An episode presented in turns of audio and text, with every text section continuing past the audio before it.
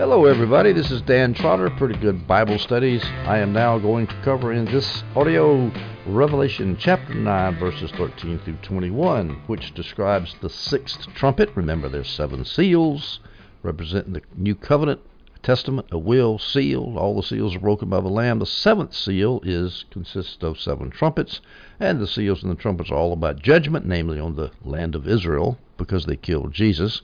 And we have gone through in Revelation 8, the whole chapter, we've gone through the first four trumpets, and the first 12 verses of Revelation 9, we've done the fifth trumpet. The fifth trumpet, you remember, the devil was given a key to the abyss, let out a bunch of smoke, which was the demons, and out of the smoke came locusts. Well, I guess the locusts were the demons coming out of the smoke, and the locusts then judged the land. So now we go to Revelation 9, starting with verse 13. We read this Then the sixth angel sounded and I heard a voice from the four horns of the golden altar which is before God. That golden altar, of course, is referring to the golden altar of incense in the Old Testament tabernacle and in the Old Testament temple. It had four horns. All altars had horns on them. And there was a voice that came from there. Now, why is this whole golden altar mentioned before the six angels sounded?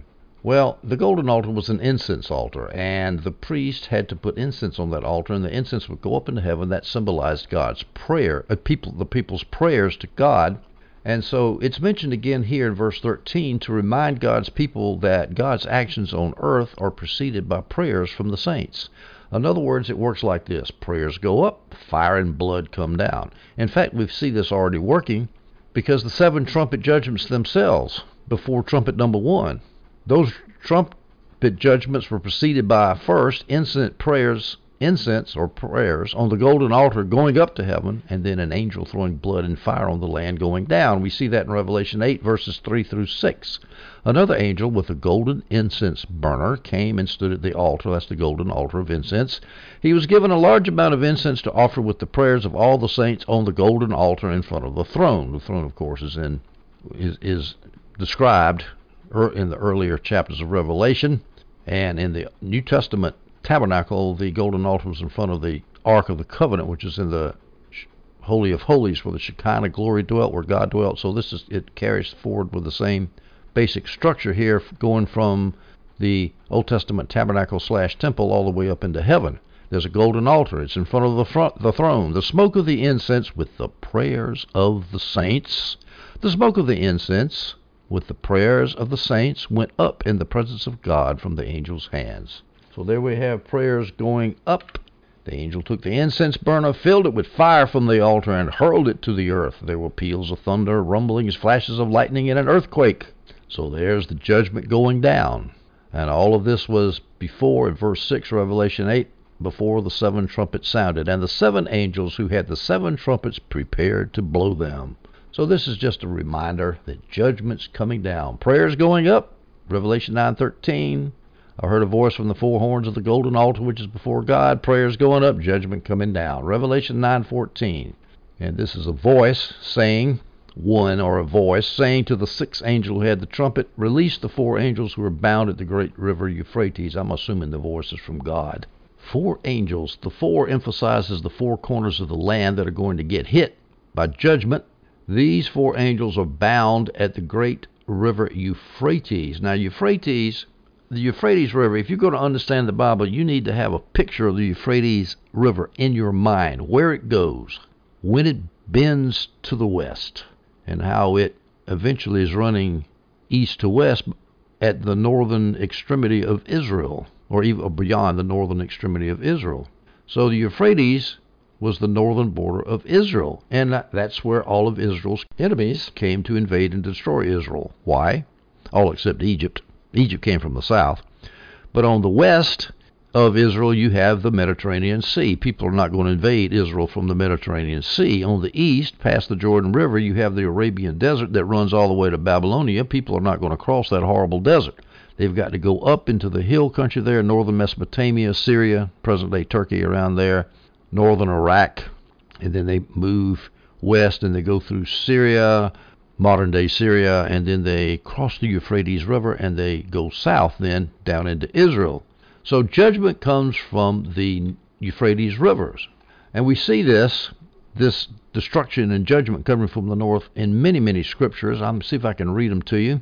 Jeremiah 6 1, O you children of Benjamin, gather yourselves to flee out of the midst of Jerusalem, blow the trumpet in Tekoa, and set up a sign of fire in Beth-haccerem, for evil appears out of the north, and great destruction.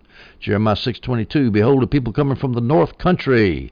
Jeremiah 10:22, Behold, the noise is come, and a great commotion out of the north country to make the cities of Judah desolate, and a den of dragons. Dragons, I think that's King James for snakes. Jeremiah 13:20 Lift up your eyes and behold them that come from the north. Jeremiah 25:9 Behold I will send and take all the families of the north, saith the Lord. And Nebuchadnezzar the king of Babylon, my servant, will bring them against the land and against the inhabitants thereof, and against all these nations round about, and will utterly destroy them, and make them an astonishment, and an hissing, and perpetual desolations. So there's judgment coming from the north, and the judgment particularly was Babylon. Here's some other scriptures. Jeremiah 1:15. Indeed, I am about to summon all the clans and kingdoms of the north. They will come. Each king will set up his throne at the entrance to Jerusalem's gates. They will attack all her surrounding walls and all the other cities of Judah. Where? From the north, kingdoms of the north. Jeremiah 25:26. All the kings of the north, both near and far.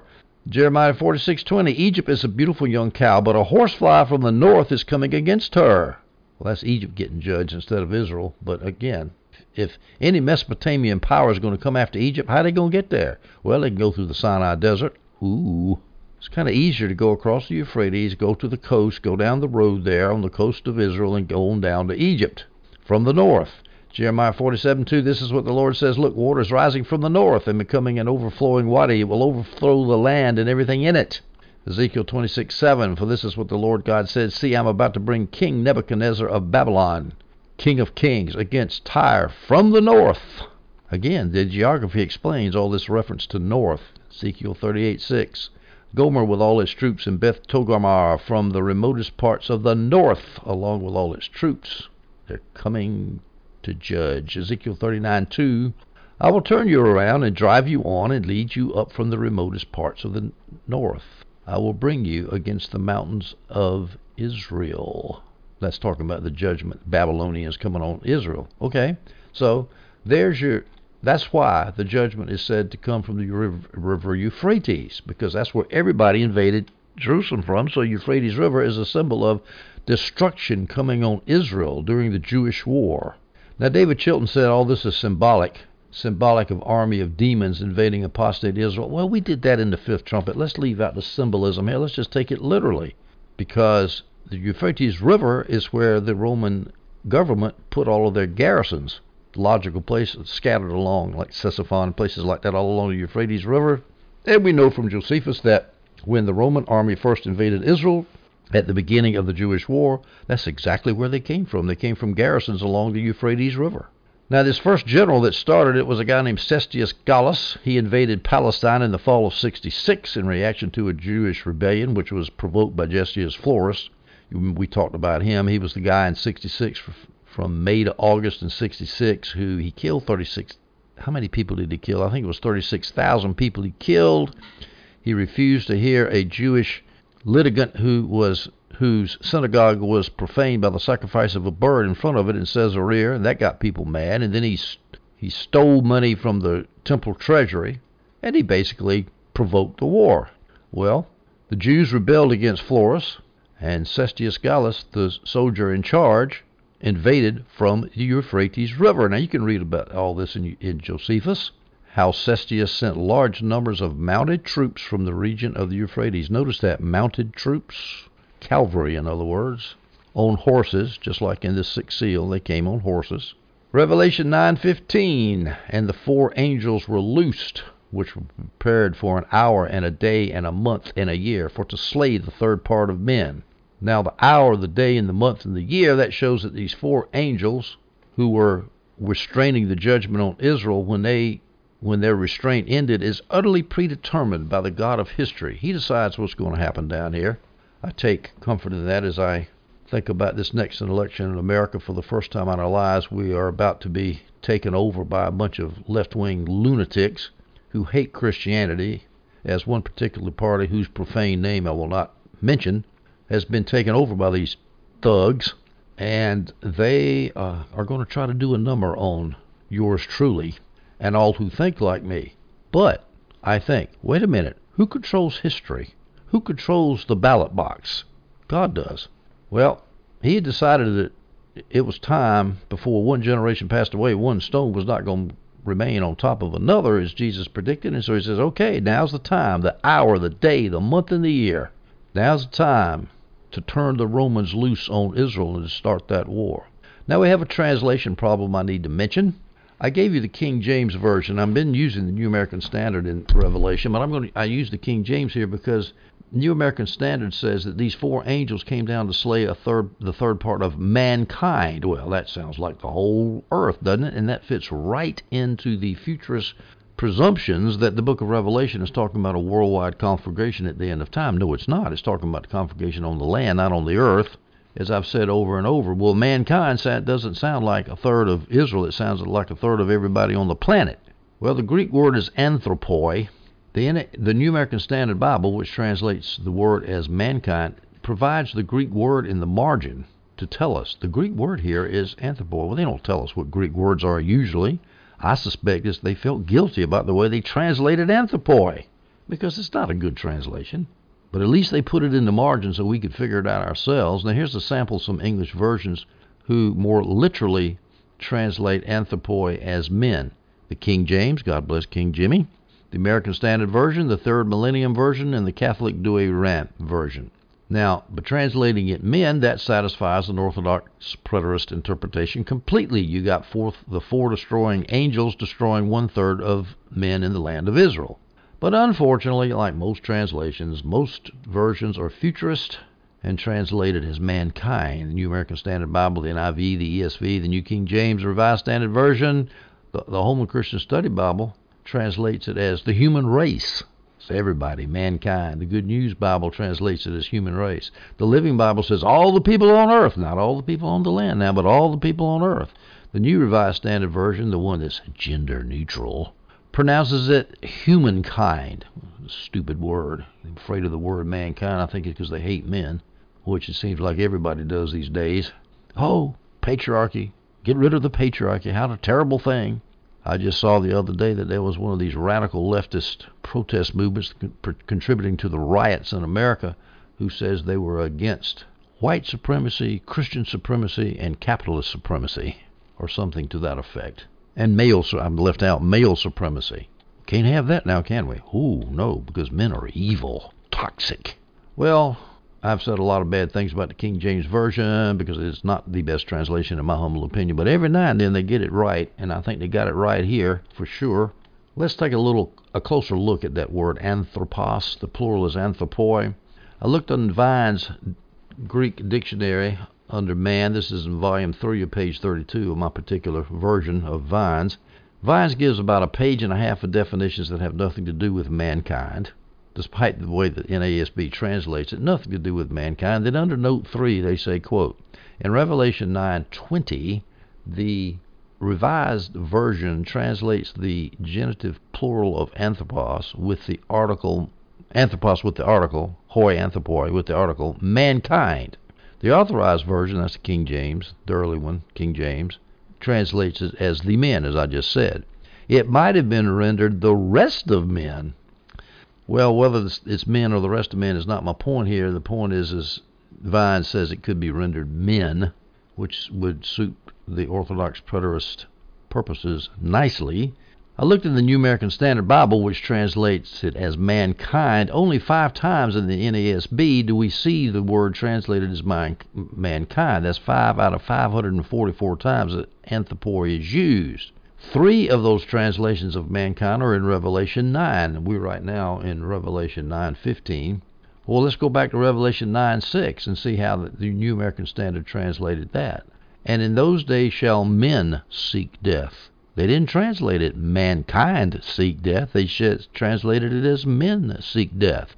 Well, if the New American Standard Translation translates Revelation 9:6 hoi anthropoi as men, why don't they drop down to Revelation 9:15 where we are and translate Revelation 9:15 as men instead of mankind? So the four angels would then slay the third part of men, not mankind, the third part of men who are on the land. Now, they only translated hoi anthropoi five times as mankind out of 544, but when they translated as man, mans, or men's, 242 times out of 544. Well, that's a huge discrepancy, and it seems to me that we have a little special pleading here on how they translate that word. And I don't appreciate that as an Orthodox preterist. I just thought I'd let you know. Revelation 9:16. We continue. The number of the armies of the horsemen was 200 million. I heard the number of them from the voice, probably God. 200 million. That, of course, is the number of the horsemen who were let loose by the four angels.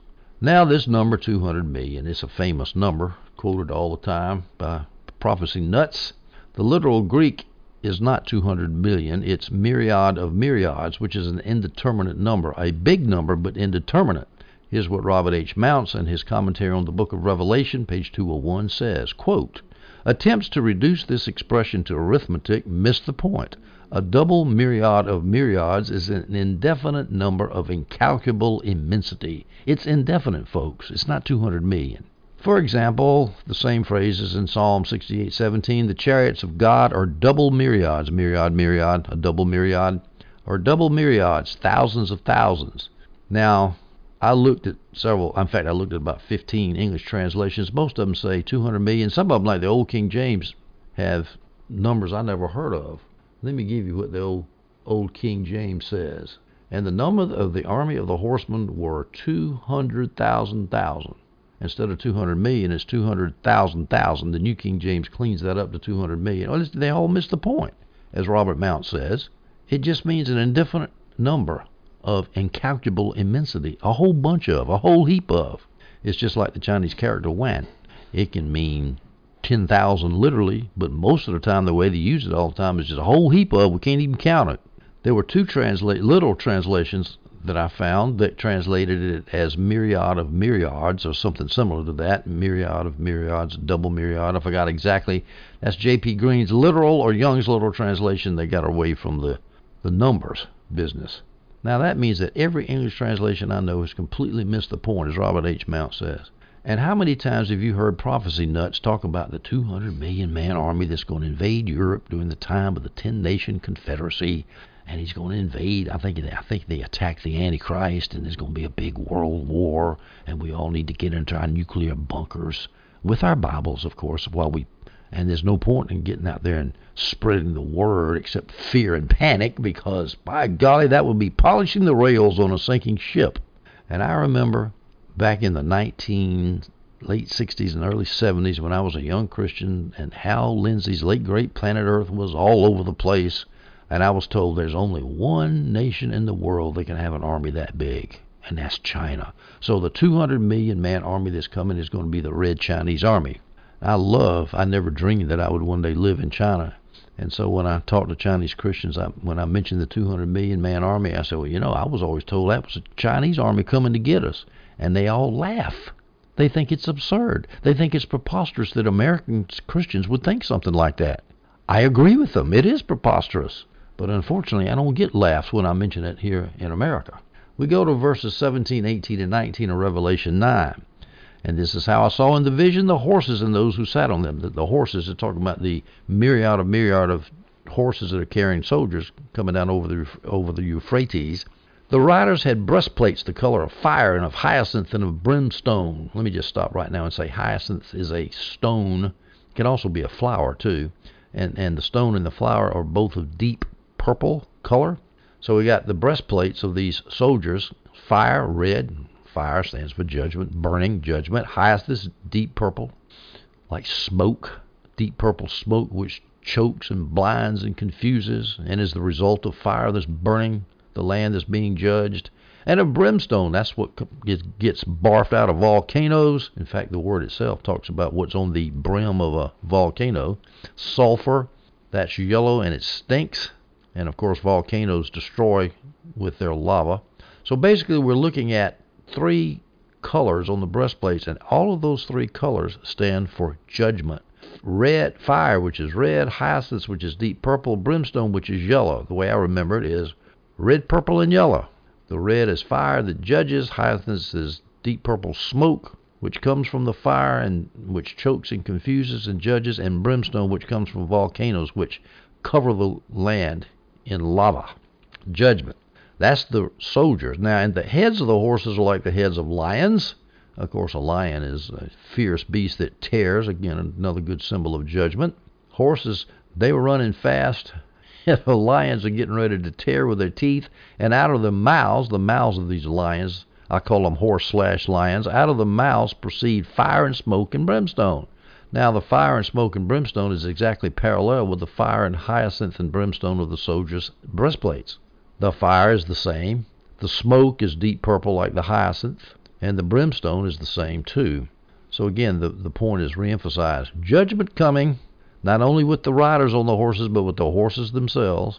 Verse 18, Revelation 9. A third of mankind, again, that should be man, a third of men, third of men on the land was killed by these three plagues, by the fire and the smoke and the brimstone, which proceeded out of their mouths, the mouths of the horses, or uh, mouths out of the lions, I should say, the lions which were the heads of the horses. Verse 19, for the power of the horses is in their mouths. That's because they're lions and they're shredding people up. And in their tails, for the tails are like serpents that have heads. So you got a serpent coming out of the back. Serpent's the typical symbol for the devil. So demons and the demons and the serpents have heads, which I think symbolizes intelligence. They're coming down with a purpose to do harm to the people. So you got power both in the mouth and the lion's mouth with a red, purple, and yellow smoke coming out of the mouth. And you got power in the tails because serpents can bite you and kill you. Now let's see how. Let's let's look at some definitions here. Uh, brimstone, I mentioned fire and brimstone Brimstone is sulfur, which is found on the rim of a volcano or on the brim of a volcano. There you go, brimstone. That's where that comes from. The fire and the smoke, the red and the purple, the red and the hyacinths, the fire and the hyacinths, those are meant to symbolize hell from whence demons come. We see in Job 41, verses 18 through 21. His sneezes flash forth light, and his eyes are like the eyelids of the morning. Out of his mouth go burning torches. This is talking about the dragon from hell, Leviathan. Out of his mouth go burning torches. There's your fire. Sparks of fire leap forth. More fire. Out of his nostrils smoke goes forth. So there's smoke, fire and smoke. As from the bo- a boiling pot in burning rushes, his breath kindles coals, and a flame goes forth from his mouth. So there's fire and smoke. The fire and smoke of Leviathan, the devil. So fire and smoke stands for hell. How about fire and brimstone? We know that stands for hell because we use that in our English language all the time. He's a fire and brimstone preacher. He's talking about you're going to go to hell if you don't get saved. A little bit of preaching I wish we had some more of these days. The lack of which makes me almost want to be a fighting fundy. Fire and brimstone, Revelation 19:20, and the beast was taken. That's the sea beast, standing for the Roman Empire. The beast was taken, and with him the false prophet. That's the land beast, standing for Israel, false apostate rabbinic Israel that wrought miracles before him, with which he deceived them, had deceived, had received the mark of the beast, and then that worshipped his image, all of which I'll talk about when we get to Revelation 19. These both, the sea beast and the land beast, were cast alive into a lake of fire, burning with brimstones. Ah, so there's fire and brimstone. So the famous lake of fire that we all always hear about, hell, well, it's a lake of fire burning with brimstone. It's not just fire, it's volcanic brimstone that's been belched out all over everybody, burning them up. Fire and brimstone, hell, Revelation 21 8. But the fearful and unbelieving and the abominable, and murderers and whoremongers and sorcerers and idolaters and all liars shall have their part in the lake which burns with fire and brimstone, which is the second death. Eternal separation from God. They're in the lake of fire which burns with fire and brimstone. So fire and brimstone stand for hell. Now, again, I don't know whether that's symbolic fire and brimstone, but whatever it is, it's a symbol of something terrible to be separated from God forever, being uh, being in the company of your fellow sinners. Look how bad it is to be in the company of sinners here in this life. Can you imagine be, being that way forever? Hell is a hellish place, folks. Now, just to finish these verses up, I've already said that the power was in the mouths because of the fire, smoke, and the brimstone. That's the powers of hell in the mouths of the horses, or the lion's head, which were, was part of the horse, and in the tail of the horse was like a serpent, and serpents stand for demons, so they had power too, powers of hell. So powers of hell in the front, powers of hell in the back. Those soldiers, those horses were bad from head to toe, or bad from head to tail, I should put it. One little minor point too, as I try to picture this vision in John's mind. I know what the symbolism stands for, but the, just picture it as to how John was looking at it. If you look at a serpent coming out the back end of a horse, it said the tail had a the the tail was like a serpent and had a head. I, I'm assuming that the snake came out the rear like a tail of a horse, and then at the end of the snake you had a head. And of course, I assume that was a human head. It might just be a snake's head with fangs coming out to bite people. Hadn't thought about that. Could could be that way.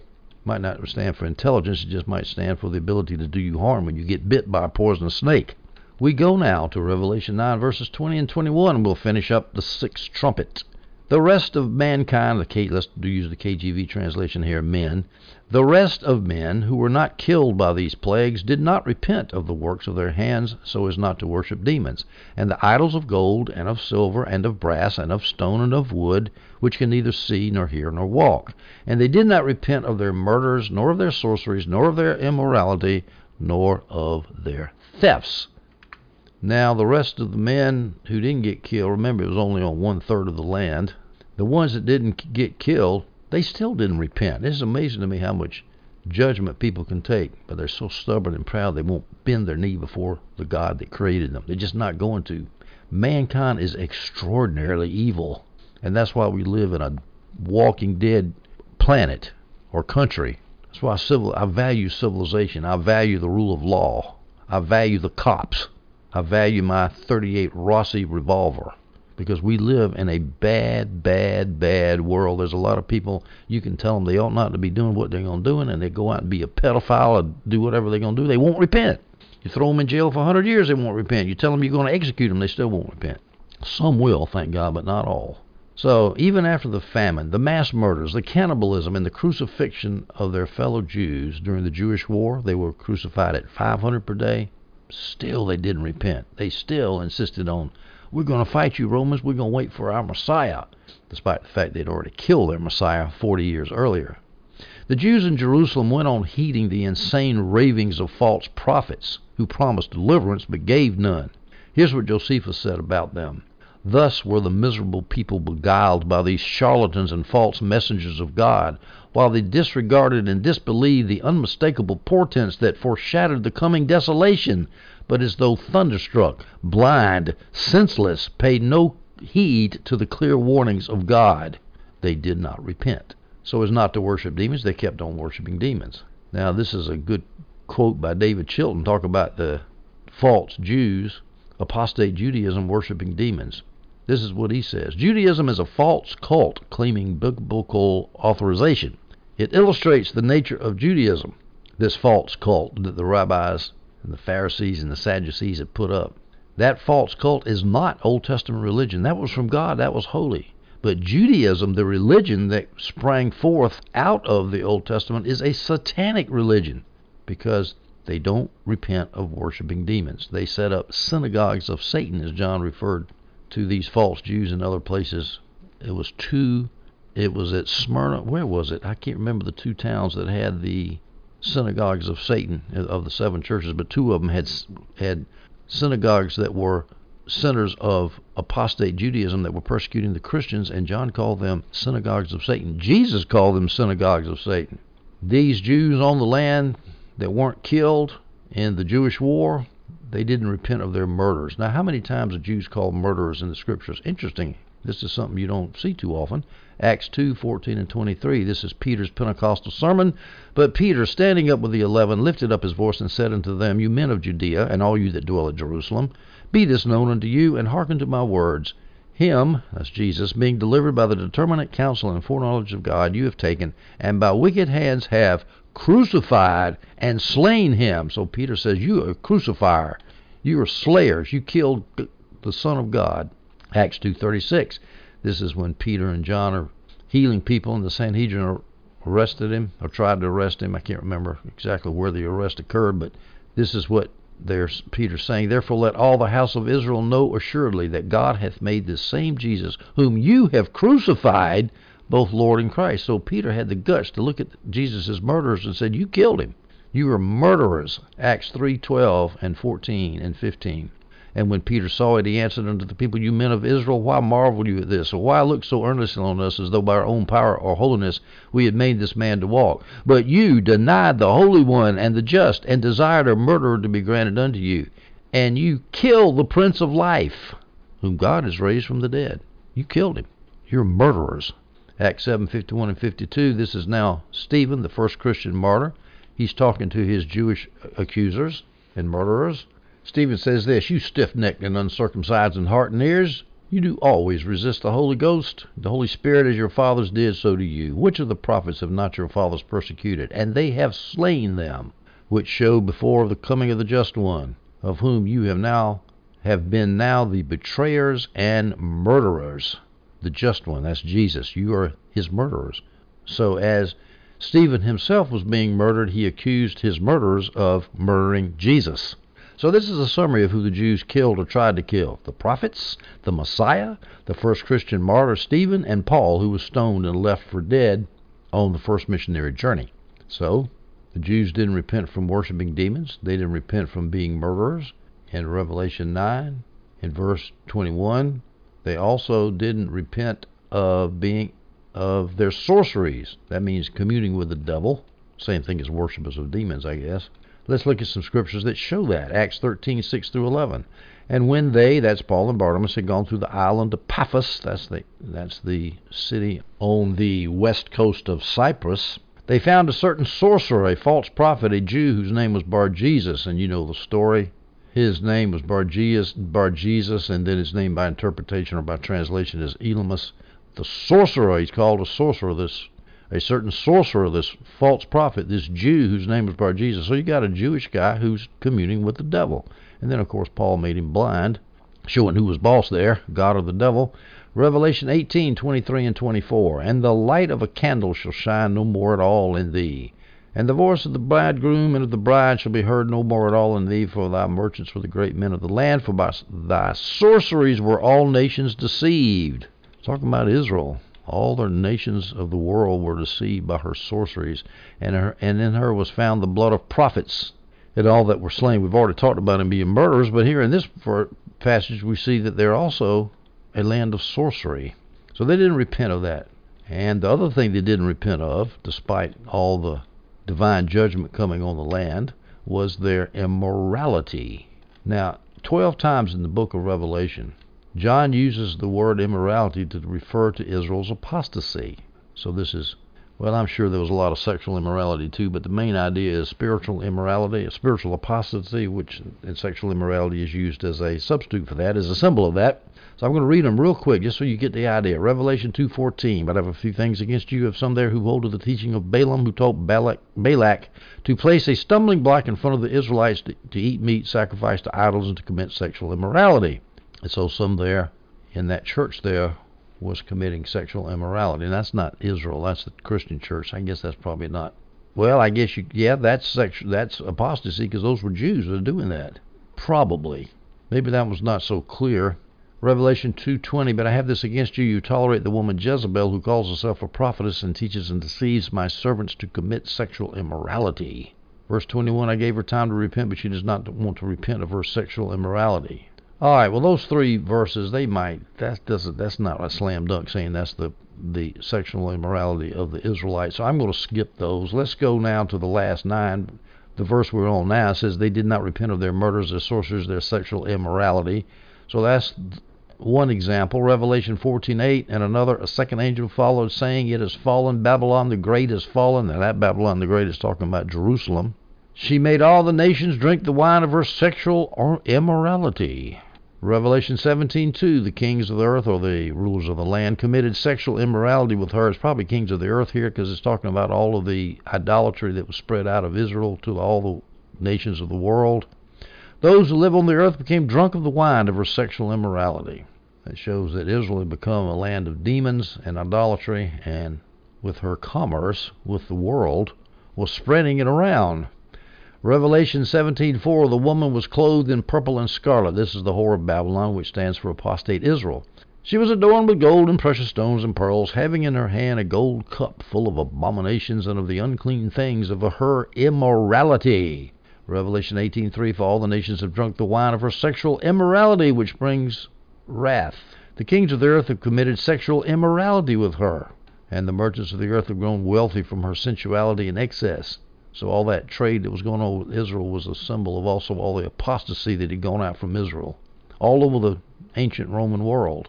Revelation 18:9 The kings of the earth who have committed sexual immorality and shared her sensual and excessive ways will weep and mourn over her when they see the smoke from her burning. yes, sir, a lot of trade went down when Israel went up in AD 70. Revelation 19:2 because his judgments are true and righteous, because he has judged the notorious prostitute who corrupted the earth with her sexual immorality. Again, that's the whore of Babylon. He has avenged the blood of his servants that was on her hands. All the people that the apostate Judaism that apostate Judaism killed and murdered was avenged. Revelation 21:8 But the cowards, faithless, detestable, murderers, sexually immoral, sorcerers, idolaters, and all liars, their share will be in the lake that burns with fire. Now, of course, that's referring to everybody, not just apostate Jews, but they are included. Revelation 22:15 Outside of the dogs, the sorcerers, the sexually immoral, the murderers, the adulterer, idolaters, and everyone who loves and practices falsehood. All right, so what do we see by going through these 12 references to immorality in the book of Revelation. One is it's talking about either actual physical sexual immorality or perhaps spiritual apostasy, either one or both. It refers to some of the stuff going on within the churches that had to get that had to be dealt with, and it also deals with apostate Israel within the nation itself committing sexual immorality and that's probably more symbolic of spiritual apostasy spread all through the world. Not a pretty picture, folks, as we finish the sixth trumpet. Judgment is coming. Myriad of myriad of soldiers coming across the Euphrates. The Romans are coming to burn the city down, leave it desolate. As Jesus said in Matthew 23, Your house shall be left desolate. It's coming. But first, we have to examine Revelation 10 in our next audio. In Revelation 10, which is a short chapter of just 11 verses, we are going to get a prelude to the seventh trumpet, which is the seven chalices, the seven bowl judgments. We're going to get a prelude. We're going to look at the angel and the little scroll. Hope you stay tuned for that audio, and I hope you enjoyed this one.